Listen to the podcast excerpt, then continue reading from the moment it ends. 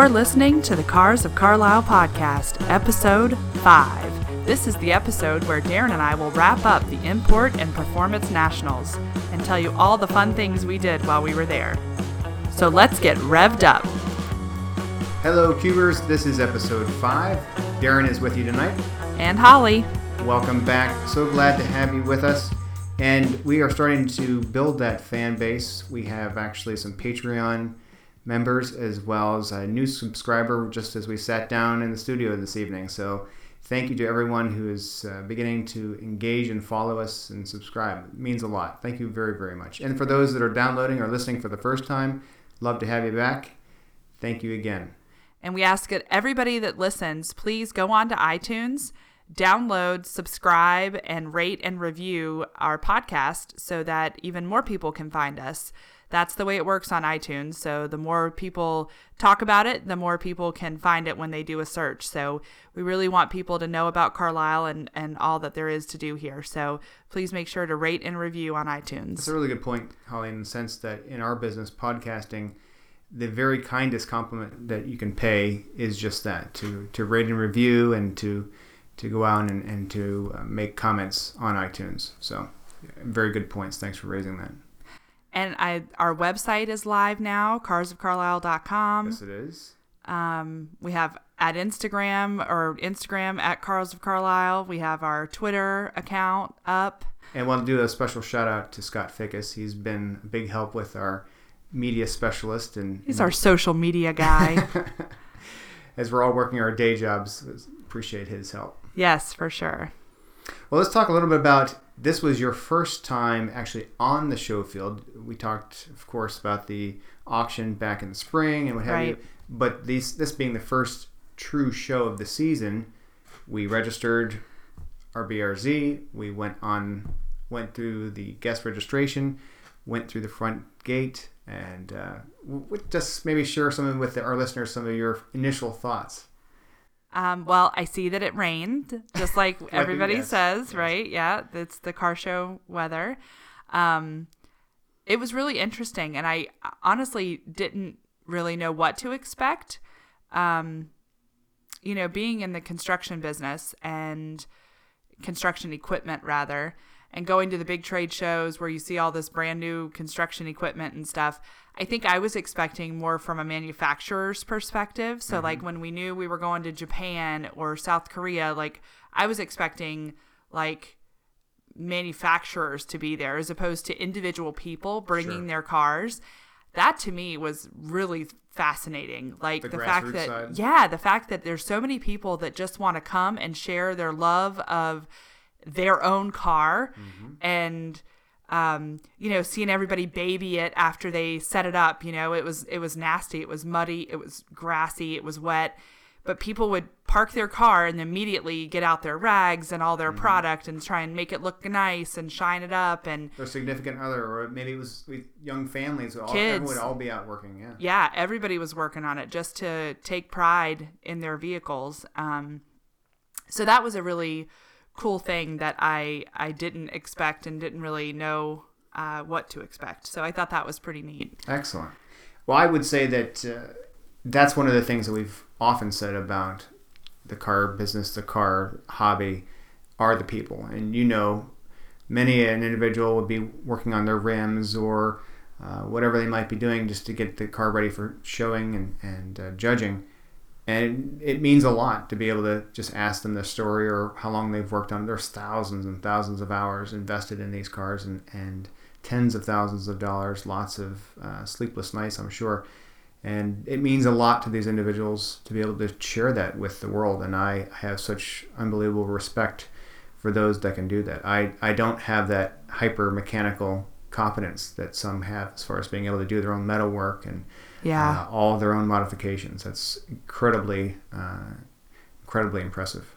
I thought it was just, for me, I think as a humble, person who might own a car, right? Like, I feel like nobody wants to talk to me about my car. Like, why would anybody want to talk to me about my car? And seeing people standing around, I don't know, the whole thing was just interesting to me, to be like, people were standing and people would come by, and there's always someone that's interested in what you've done to your car. Mm-hmm. There's somebody out there who is doing that same thing or didn't know that could be done, and they see you doing it to your car, and they're like, oh, tell me about that. How did you do that? And mm-hmm. how long did it take? And how much did it cost? And I just never realized that this was such a culture. And it really did give me such a greater appreciation for our tagline, which is the car community, car culture, mm-hmm. Because it really made me realize that's what this is all about, you know? And it's sharing and best practices and just the love of the hobby. How about the Citroën seminar we walked past? Yeah, that was so cool. It was just everyday guys all sitting around, all the Citroën owners mm-hmm. and Citroën, yeah. That were all just sitting around and talking about parts, and they had some parts out on the table, and mm-hmm. you know, and they were just kind of restoration facts and what chewing the fat, yeah. Just what are the challenges and where do you find things, and it was really intriguing. It's a network. The fact that prior to the internet, that's really all you had. You had JC Whitney catalog and certain publications and books, and a lot of it was word of mouth. You had to share through your car club, or you would glean knowledge through others. The internet has certainly given us a worldwide, no pun intended, but a global perspective of more information that you can get on parts and whatever it might be, VIN number research. But truly, it all still comes back to the people. And I think that, as you saw, a lot of car clubs represented everything from Datsun, Nissan, Infinity, Volvo, Saab, Peugeot, BMW. So it's these clubs. It's that sense of belonging. And you're right, with our business and Cars of Carlisle, it's the community side of things that we want to promote. Carlisle as a community and a home away from home for all of our friends that come multiple times a year or even just once a year, but also those car owners that live in this central Pennsylvania, Cumberland Valley area, those that are the locals. And this is about more than just the car shows too. It's about the people that live here and love their cars. And we saw that there's a cruise night happening every Wednesday night. We've talked about taking our car down maybe occasionally. So that's awesome. So I think one of the things that I found the most fun was about the passport. I know we talked about this ahead of time in our pre-show, and I felt like I was going to be the big nerd that was the only person out there doing this, but everybody was doing it. It was very cool. It was just a page in the program that you would go to. I think it was 35, right? Page 35, and I think it was 8 countries. Is that right? Right. I think we figured it was USA, Japan, Germany, United Kingdom, France, South Korea, Sweden. Well, I showed my nerddom whenever we would go to each of the check-in points. It's kind of what we joked, but felt like the Amazing Race, because we're running through the muddy, sloshy ground, and okay, let's get over to Sweden now. Now we gotta get our UK stamp and all that. But well, yeah, because it was very Amazing Race, like, because they had those stand-up flags that would tell you where the check-ins were. And so once we would get one stamp, we were looking around, okay, where's the next one? Where's the next one? And then we'd say, okay, we see Japan, so let's look at all the Subarus on our way through Japan to get to the checkpoint mm-hmm. and then move on to the next one. And so it was really neat. We definitely were on a quest, mm-hmm. right, to get all the stamps. But at the same time, we did look at the different cars, and it was an educational experience for me. Obviously, you know what all the cars, what country they're all from, but I really enjoyed it. And they weren't all, like I was saying earlier about the whole manufacturer thing, they weren't all new. No. Well, there were some marks there that no longer exist, or even available in the U.S., such as you learned with Germany with Opel. Opel, yeah. And not everyone is aware of that. And that was an awareness type of thing that you were able to, even the Citroëns and how I showed you the shape with the rear skirt and the hidden rear wheels, essentially. Very odd or very unique look, if you will. Edit. Dare I say ugly? No. Edit. Citroën with their very unique style. But absolutely. It exposure to cars that you normally wouldn't see just driving through town. Were the Citroëns ever sold here, or did you have to get one from France? That we'll have to research. Yeah, that's interesting. I was surprised. I've never heard of it, but obviously people have them because they brought them here. Well, sure, and they can be imported in, but I don't personally know of any Citroën dealerships when I lived in New York or even in this area. We'll do some research on that and get back to you guys so we can tell you for sure, because I love to research. She's very good at it too. So anyway, we did this whole passport thing, and then at the end, we took the passport to the guest services, and I was really shocked by the prize. It was a really neat prize. It was a pint glass that had the logo for this year's IPN show. And it was really cool. So I'm excited to have that in my collection of glasses at home. And you earned it. Yeah, because my boots are muddy. That's for sure. I earned it. But that was a lot of fun. I really enjoyed that. And shout out to Carlisle Events for doing such a great job with the passport idea. Absolutely. Well, let's talk a little bit about some of the events that we had planned days prior, but then we looked at our schedule and everything we wanted to get accomplished in our visit on Saturday in particular. I knew that I wanted to see the drift limo, which was new for 2018. Right, and that Ed talked about in our pre-show. Exactly, and we got to see Ed B. working the pylons down on the autocross course. Yep. Talked with him later at the rolling exhaust competition, but I was definitely impressed. It was a crowd pleaser. We were up on the hill. At a couple points, we were moving our position, but we were standing on top of the risers, the grandstand? Or no, the track risers, the bleachers. Yes, we were staying on the back of the bleachers to get our best point of view, and had our GoPro camera, of which we'll try and get some video out there on the Patreon page as well as for our subscribers. But really impressed. It came down to two vehicles, a purpose-built pickup that was doing very, very well, and then a BMW 3 Series that had been in an awful garage fire. Could you just, for my own benefit, I've heard you talk about it and I heard people talking about it at the show, but I don't know what that means to say it's purpose-built. Purpose-built means that truck is not intended to go up and down the street. It is not street legal. It is not meant to do multiple things. The only reason that truck was modified in its existence essentially was for a single purpose. So the purpose-built reason is for drifting. And in doing so, they would have put a highly modified engine in, would have had the rear end very lightened, and making sure that it would actually drift and control very, very well. So that truck is not intended to go out and do any kind of road courses or drag strip. It is meant to be drifted, and it's meant to be driven sideways, essentially. Interesting. Because I kind of deduced that it was built just for drifting, but I had no idea what that meant. How it needed to be modified, or you may say it's a purpose-built rock crawler, which is that Jeep or that Toyota could be really not intended for anything else. It's meant to go low and slow and up and over rocks, and you wouldn't want to take it down the highway. It probably wouldn't even be street legal. So it's even down to the engine is modified. Everything is. That's for that single unique purpose. Wow, that's really interesting. Okay, so I digress. No, so we had the truck, and then we had the BMW. Yep, and it was the BMW that won, and they did, as you remember, a couple of victory laps, which were very impressive. Yep, smoke-filled burnouts. Yes, a lot of tire smoke, but that was really cool. I enjoyed it. That was a true highlight for me. That was really fun. I think next year we need to get better seats. It was hard to see the whole track for sure.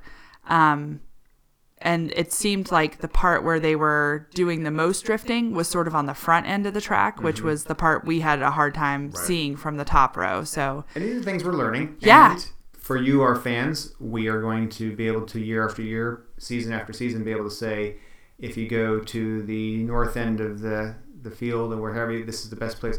We want to be able to give you inside information so that as you come to Carlisle, you feel like you're armed with some good data, some good tactics. The tricks. Exactly.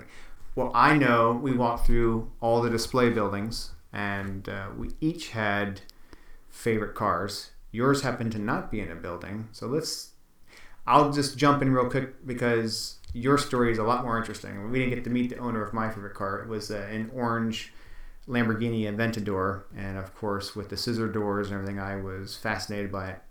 It was behind a velvet rope, if you will, so we couldn't get too close to it, but you know me, I love Lamborghinis. But I think that our listeners would like to hear the story behind your very favorite car of the weekend. So mine was a Lexus LC500 in ultra white. We were walking down the Subaru lane in Japan. And yeah, so when you're comparing a Lexus to the supercars that we saw in Building Y, which is where your Aventador was. And 4GT. And, It just feels like it shouldn't be like this magnificent car, but my word, it was a beautiful car. And the closer we got, the more I just fell in love with it. It was idling, and it was just purring. It was so quiet, and talking to the owner and finding out that he was able to custom set everything. Like what it sounded like when it was idling and what it sounded like when it was driving. I mean, it was just fascinating. Well, that was Brian Tobias. Yes. Who made a new friend that day. Yep. They had lived in Toronto. His son actually was going to school, just graduated from college. Correct. And they moved to, I believe it was Coconut Creek, Florida. Yep. And he said to his son, part of a graduation gift, right? Yeah. Because this is a 2018 and he barely has, I think, 3,000-4,000 miles in the car. Yeah, he said half of it was just coming up here from Florida. I'm sorry, but go back to about how they were going to that rainstorm. Oh, right. So they came up from Florida. They actually drove it up, which again is something else I kind of liked. It's a human car, right? It's a car that people like to drive. It doesn't have to be totally babied and trailered and all that. So they drove it up from Florida, and he said they ran into this really heavy rainstorm, and I think they couldn't see, and they ended up pulling out the owner's manual, I think, to see if there was any tricks or anything that they could use to try and help him get through the weather. And sure enough, he stumbled upon the fact that this was an autonomous driving car, and he had no idea that that was one of the features he had gotten. And he did say that he had done some research in the talked to, I guess, through email or whatever, the designer. Yes. And found out exactly how he would order it. So he did it in that ultra white with the red Alcantara. And I think, if I'm not mistaken, Brian said to both of us that he ordered every single option that Lexus would offer. So it was fully loaded. And so loaded, he didn't even know what it had, right? Like, it was so loaded, he wasn't even sure what all he had. So, So anyway, he ended up having it auto drive for 500 miles, and it was he said that he could not see out the window. So to put the car in auto, and it controlled the gas, it controlled the steering, and everything, and that's pretty amazing. And that was a really neat thing too. So I was already in love, and then he said that, and I was like, oh boy, I think I need one of these. So we're going to have to fight over whether we're going to buy a Lambo or a Lexus LC500 someday. Right. But that was a really neat story. Brian was a great guy. So to Brian and Brandon, hope you guys had a very safe trip back to Coconut Creek. So good to see your car, to talk with you, and make new friends. And when you're back next year, we will be back around. We'll see ya. Hope to see you then. Great. Well, I really enjoyed, if we're talking, coming off of the whole limbo discussion, the low car limbo. And this wasn't, of course, the first year for that. But interesting how we got our grab a seat in the grandstand. We watched the final contestants, the winner of which was a Fiat X19. And we actually had a chance to congratulate him just as he drove from the grandstand over to his spot in Italy. Yeah, we big trophy. Yeah, you reached out and shook his hand, and he was so generous and great guy and gracious that he allowed us to do a quick interview with him just to hear a little bit about his story. And we just want to share that with you guys so you can hear about our new friend and the winner of the low car limbo. Let's go to that. Here's Brian. All right, my name is Brian Benson. I live here in Carlisle, Pennsylvania. I'm the chapter president for Fiat Club of America for Central PA. I acquired my 86 X19 Bertoni from Damon Royal Kane. That's why I have a tribute to him. He passed away from ALS. He's the one who restored this car. He was a lifetime member, almost 25 years, almost 30 years actually. Wow. Yeah, and he passed away about 4 years ago. Wow. I bought the car from him. I've been maintaining it ever since. And I've been doing the low car limbo now for, well, this will be our third year. Oh, that's awesome. I keep placing third. This is your year. This was my year, yeah. That's my year. Yeah, that's awesome. My year. So it's a great time. We have a great time out here at Carlisle. I loved hearing that he and his wife, Candy, were Carlisle residents because so many people come from all over the country and the world in some cases for these shows. And it was really neat just to know that they're local natives and paying tribute to their friend who passed away with ALS. Yes. And I hated that we cut our feed a little bit too short because he gave us some more information about himself that was really interesting too. And I know, Darren, you wanted to share a little bit about that. Yes, and I will take responsibility for that.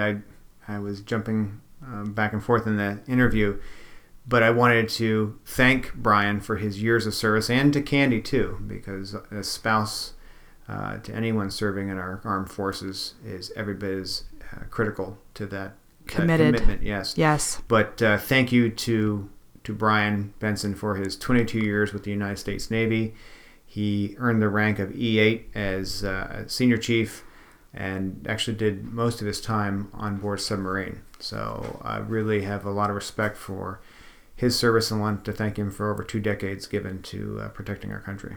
And Brian, we were just happy this was your year, 2018. You got to win your low car limbo. So congrats to Brian again. Top of the podium. So one of the other things we got to do before we took off was the drifting and autocross. We got to see just some plain drifting and some autocross going on at the track again. That was a lot of fun. Yeah, I think a lot of people don't realize that autocross track is down over the hill towards the turnpike. But what a great little course. It gives the opportunity to those that come to these shows, as long as they have a helmet, they have proof of insurance and valid license and what have you, that they can take their car out, even if it's one they drove 500, 600, 1,000 miles here, and they can take it through this autocross course through the paces. But what I, of course, enjoyed seeing is the car control, being able to drift and handle everything so easily and so well. Some truly adept drivers, and it was great to see their skill set. I know that you and I also had big smiles on our face over between gate 6 and 5 for the rolling exhaust, right? How fun! Yes, and I am, as everybody knows, still learning. So for me, just trying to understand what the heck a rolling exhaust was. I didn't even know what that meant. So go ahead and describe it in your words. Yeah. So it was basically a, I'm going to call it like a 0.3 mile kind of track, where they get up to speed, and then there's cones that mark where the judging happens, right? So there's 2 cones that mark when you're passing through there. That's when you really want to rev up and get your exhaust going. And then when there's the next 2 cones, that's when you sort of decelerate. Mm-hmm. And then, of course, there's like a barrier to help you know when to stop so that you can slow down enough. And so the idea is just to get your exhaust as loud, I guess, as you can as you're going through those 2 marked cones. So it's a rolling exhaust because you're in motion, not just revving in place. That's an excellent explanation.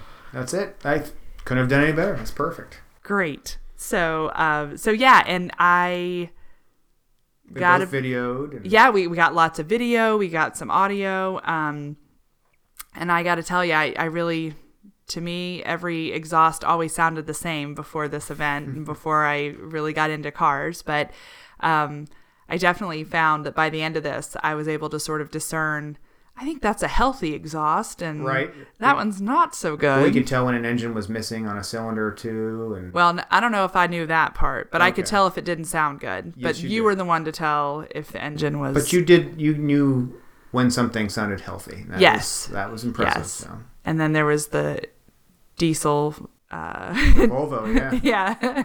The dark diesel smoke. Sleepers, and there were definitely some sleepers. More than one grocery getter. Yes, I love the way you call them grocery getters. Station wagons, which was pretty impressive. Yeah. But we saw some great vehicles. In fact, started off with, I believe, 20 cars, and then they narrowed it down to 10. No, they narrowed it to 8. It was supposed to be 10, and they ended up making it just 8. And so we might pause here to say that other podcasters with the judge panel, we at Cars of Carlisle would certainly be open to being that next year. Because I know that you are now a good fan of a great-sounding exhaust system. Yes, yes. We're about at the end of our time. Anything that you wanted to...